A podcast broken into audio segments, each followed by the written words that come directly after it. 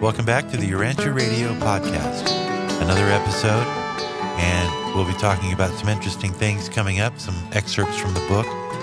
And I also want to introduce a couple of topics that maybe you could feed back to me what your ideas would be on them. Also, I want to tell you that the UBIS folks are ready again for another season of online courses. And it gives you a couple of different things. UBIS is a Urantia Book Internet Study School, and it's funded partly by, or I think mostly by, the foundation. And they started this, I don't know, they say 20 years ago. And I've taken a few, and it's nice because it's at a great pace. You know, every week you read, then you respond, and then other people respond to what you share about your thoughts about a particular subject, and they have a bunch of different courses. If you go to urantia.org, there's a link to the UBIS, and they'll list some of the courses that are coming up. And it's real easy to get to, urantia.org, URANTIA.org, and then just look for something on the page about the UBIS. In fact, I've enjoyed it. I might just see what is going on. You know, I have to tell you, I've noticed, and I'm not the only one noticing this, but it does seem to me that things don't work as well as they used to. Have you noticed that? Where was I the other day? It just seems like things were faster. Like when you order something online, it would get to you right away. Internet was more stable, cell phones. Seems like the infrastructure of the planet is not as good as it used to be. I don't know what's going on there. It's frustrating. Maybe I'm just too spoiled. I also think that the de-evolution of humanity seems to be underway. I don't know what is going on out there, but it just seems like the craziness is going to a whole new level. Have you experienced that? Have you had, like, when you leave your home and you go out, have you had anybody attack you or rob you, or maybe you heard about somebody who has?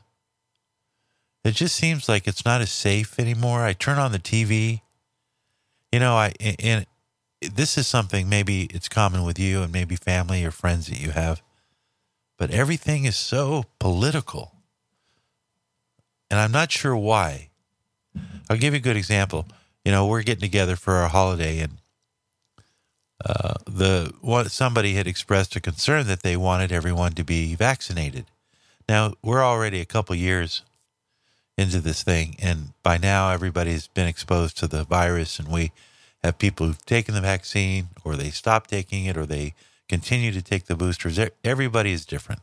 Everybody's taking a different approach. But one thing that is a consensus is that the vaccines, you know, are not going to prevent you from, you know, getting COVID or giving it to somebody else. And I guess they're saying that the vaccines are, you know, they'll prevent you from dying. Now, I've heard arguments against that. I read a lot, so I don't think that other people read as much as me. I think most simple people, they got busy lives and they spend a lot of time at work or with their kids, or doing all kinds of things, and they don't have time to read 2-3 hours worth of news. And I'm particularly interested in the COVID thing for a number of reasons. One, because it's a virus, and it was created in a laboratory, apparently, by a government that wants to destroy America, or at least sees us as an enemy, and they want to, they're flooding the country with fentanyl. Over 100,000 people died just this year from fentanyl. Now, I don't know anybody personally, but maybe you do. I mean, there's all kinds of things. I read the other day that this German fellow, he has created an ectolab. Have you heard of this? An ectolab. And it's it looks just like the biotubes in The Matrix, if you ever saw that movie. Just this large factory with these little incubators for babies. And he's proud of this. He's, oh, this is going to be great. All these people that have fertility problems, they won't have to worry. You can order your baby. You can like go online and click, I want this. And they'll use this CRISPR technology. Now, all of this is sort of like, yeah, we're almost there, but here, look at what we got so far. They're working on it. And I was like, who comes up with these ideas that this is okay? And then there's this whole thing with the trans movement. You got one side of people who think it's just, it's incredibly insensitive not to recognize that there are transgender people. Then you got the other side that's saying all this is a way for the medical industry to get their hands in there and make a lot of money on puberty blockers. And I tend to sway towards that. I mean, money is the driver of a lot of things, and it's corrupted everything. So I don't know why it wouldn't corrupt, the medical industry. I mean, they are profit-driven, just like everybody else. But it's under the guise of, we'll help you. But are they helping people? I mean, is there such thing as someone being gender fluid? I hate to go back to the Urantia book on this, but I don't remember anything about gender fluidity being discussed. In fact, I don't even think the word homosexual is in the book. But it doesn't mean that the book is anti-gay. What it says is that two adults, actually it says, ironically, that man is inherently a bisexual creature. Isn't that funny? But it's a different context. It's not bisexual as in sexuality and having sex. It means that we have both female and male genetics.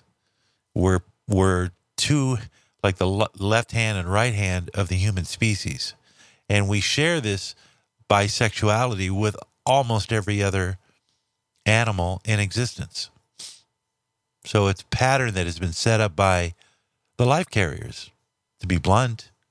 And these are the sons, the divine sons, whose job it is to create the kinds of life forms that will evolve into evolutionary, spiritually ascending will creatures. And not just on our world, but every world. That's the plan. And so it seems like there's an introduction into all these ideas that are coming up that don't make me feel very good about the future, or at least the immediate future. One day we're going to look back on what we did with our children. I'm not saying there's no such thing as transsexuality. I'm saying that when you're dealing with children who are making this decision, because they're confused, because they're being introduced to all of this in culture, in Disney movies, in all kinds of different ways, very subtle ways. It almost seems almost demonic to me that you would have so much pressure being put on allowing children to make the decision of which sexuality they identify with.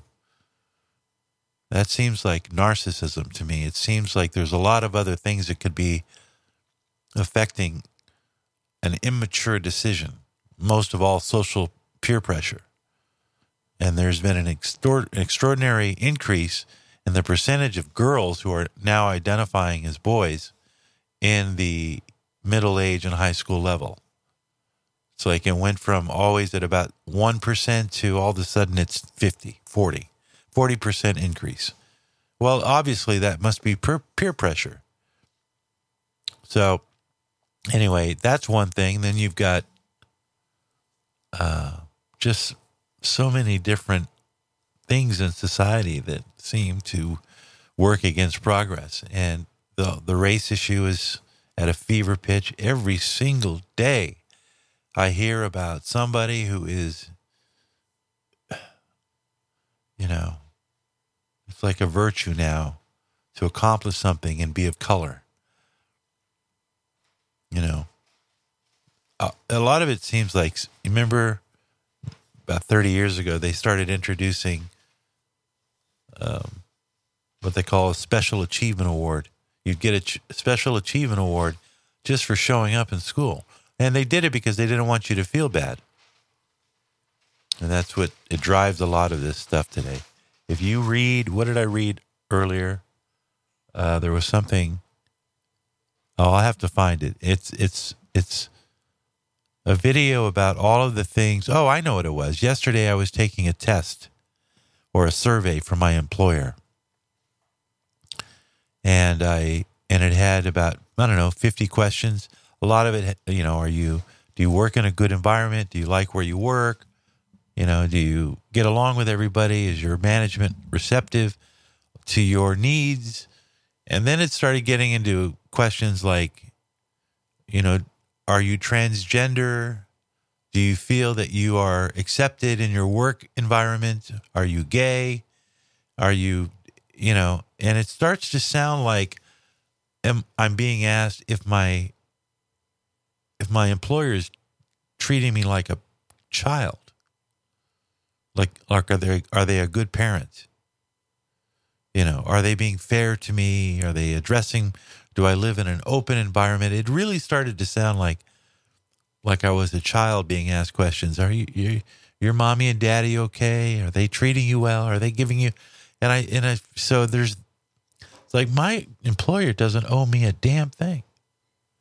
I owe him 40 hours of work week and being productive and helping my company grow. They don't owe me a damn thing, So who is this? But they want to get the award. They want to get the best place to work award because it helps them. So they want their own special achievement award, I suppose.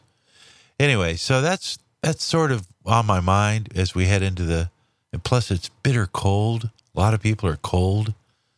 And people don't go outdoors when they're cold. They tend to be isolated. More and more people now working from home. Boy, that's the problem. That is the problem. Because if people aren't talking to each other and all they're doing is reading about things and reading Twitter and all that social media, all they're doing is reading what other people are saying and what other people are thinking. About 2 years ago, the news stopped being about news.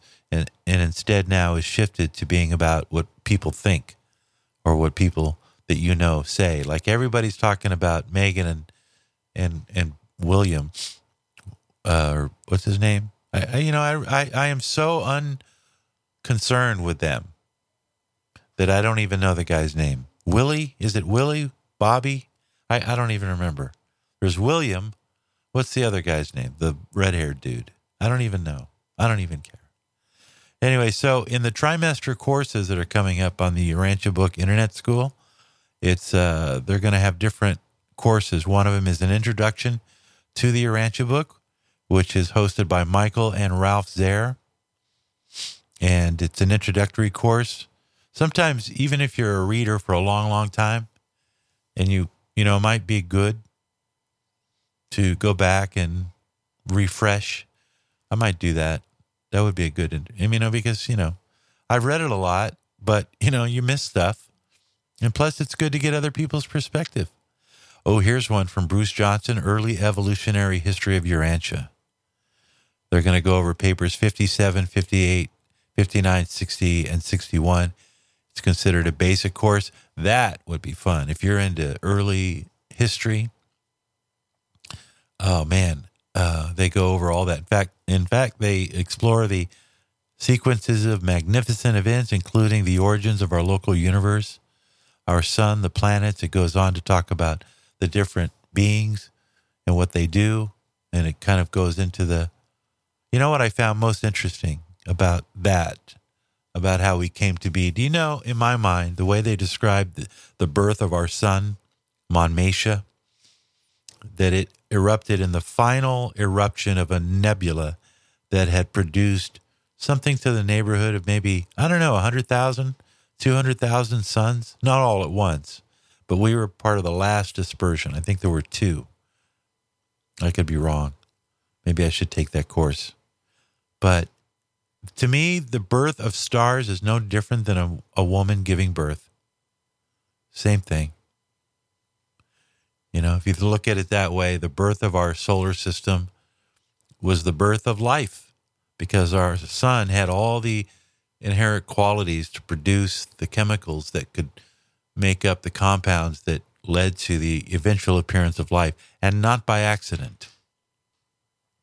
Any more than a child is born is by accident. They're also going to be talking about the untold story of the birth and childhood of Jesus. These are courses that the Urantia Book internet school are doing. That's also considered a basic level. And Nugroho, Weedy, if I mispronounce that, I'm sorry. He'll be conducting that course. Stuart Kerr will be conducting a course on Machaventa Melchizedek, and we've been talking about him recently on the podcast. And then Tim Duffy will have a course on the new Messiah.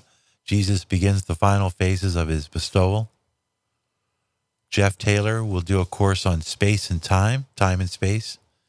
That should be very interesting, and it's considered an advanced course. It's free. You don't pay anything. They never ask you for money.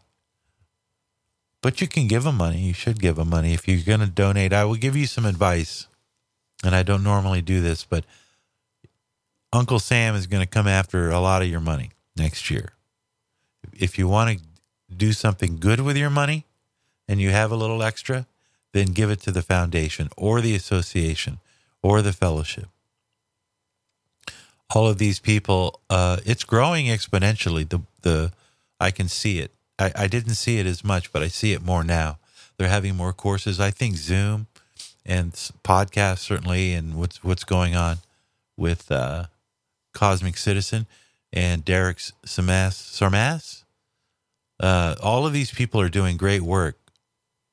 Tong is doing great work with his stuff. The folks over in Israel, Gabriel, and doing the Metaverse project. There's all these wonderful projects, and every project means that somebody is being introduced to the Urantia book and its truths. And to my grave, I will go believing that it is the fifth epical revelation. You know, I take it seriously. I'm sorry that so many people do not. It's unfortunate to me that so many people, and I don't push it. I won't. I'm not going to. Anybody who knows me well knows that I read it. They want to ask me a question. I won't tell anybody. And I know it's sometimes hard to come on and do these podcasts. And I think it's the most exciting thing on the planet. And this planet is a wreck right now. It's a real wreck. And I'm not going to point fingers, but I just think the whole group is misguided. Our priorities now are very strange, and they're very hypocritical in many ways. They're sexualizing children, yet sex is considered oppressive. Relationships based on sexuality, normal sexuality, are seen as oppressive, it seems. Family is diminishing, or at least what I grew up believing was the core family. It seems to be under attack, in a sense, not so much directly, but indirectly. Indirectly, meaning that it's not as special as anybody else's kind of relationship. Like marriage now is no more greater, no more less than any kind of relationship that you engage in for whatever reason. Now, it seems to me that the Urantia book is clear that marriage between two adults is where you learn all of life's most important lessons, especially when you have children, because it's when you have children that you begin to understand things from God's perspective, like giving all you got. You know, God is so self-distributive. He's all over the place. He's in us. He's around us. He's the energy. He's outside of the energy. He's the unqualified absolute. He's energy potential. He's energy factual. He's purposive. Is that right? He is in love. He is love. He is the source of love. He is the destiny and the source of personalities. He is all of those things and so much more. And he is worth worship. And without that idea burning in the minds of human beings, where are we headed? What are we doing? What's going on? Another woman wrote and asked if anybody has had near-death experiences, and would they share it on the radio? Would they share it? Well, if they are a Urantia book reader, and if they have ever had an experience of dying, And did they see anything, and did it look like what the Urantia book describes? Who wrote this? Must have been a long time ago. Yeah, it was Jackie Gleason. He writes, Jim, happy Friday. I've become so fascinated by Jackie Gleason that I can't stop researching and writing it. Have you any chance spoken with other people who said they saw Jackie Gleason talk about the Urantia book on Johnny Carson? I'll send you a bio. I've been working on it. This was just before COVID. I don't think he ever sent me a bio. Michael, if you forgot to send me the bio, will you resend it? Jackie Gleason was on Johnny Carson, and he did mention the Urantia book, but Johnny cut him off. You know who told me that? My dad. He said he did not hear about the Urantia book until I mentioned it to him years later, because I discovered it in 1982, and my father was still alive, and we were talking about it. I gave him the book. He loved the book. Thank God somebody in my family. Well, my brother too. There are people who aren't bothered by, they kind of think it's cool that I like the Urantia book. Other people just will avoid it like the plague. Isn't that interesting? Anyway, my dad said, you know, that book that you started reading, Jim, I remember that Jackie Gleason mentioned it on Johnny. Must have been recently. I mean, how would he remember such a book? Byron Beletsos is going to join us probably later next week. He came back from that Religious Academy convention, Academy of Advanced Religions, or anyway, so academic. We'll talk to him. I don't know why I have such trouble. It must be COVID. But he's going to talk about his experiences and what it was like to hang with the academic among us. These are people that basically are teachers of religion across all of our universities and colleges, and they get together once a year and they talk about, oh, I don't know, that's what we're going to talk to Byron about. So that might happen as soon as next week, but he is signed to come on Sunday. We'll talk, and we'll see where it goes from there. I am really thrilled that the folks that have joined us throughout the year, including Diane Lebrecht, Rick Lyon, all the folks over, as I mentioned, Gabriel Reinberg, the folks down in South America, all over the place working on great projects. And I know that a lot of folks want to, I've invited a lot of folks, and I got to get to that, but it's been kind of crazy with the hurricane kind of threw everything over for me down here in South Florida. But I do want to just especially mention again that the UBIS is starting in January. And I wanted to come on and just mention that. January 7th, registration opens. Orientation begins January 14th. It sounds like a lot of work. It really isn't. You basically, you read a paper. Everybody reads the same paper. And then you answer 5 questions in writing. The course director will give you 5 questions. And you answer them, and there's no right or wrong answer. It's just your interpretation of what you interpreted from that paper. And then other people write, and you can see what they write, and you can respond to what they write. And it's a lot of fun, and it's at a really good pace. It's like one section a week. So I would encourage you to go on the website. Let me see what the website is. I'll leave it. Maybe it's just easy. Ubis.urantia.org. Oh, here we go. Okay. This might be complicated, but write it down. new.ubis.urantia.org. So once again, new.ubis.urantia.org. And that is the Urantia Book International School. So until next time, we went a little longer than normal, but happy holidays, be safe, stay warm, and we'll see you next time, maybe with Byron coming up in a few days. Talk to you soon.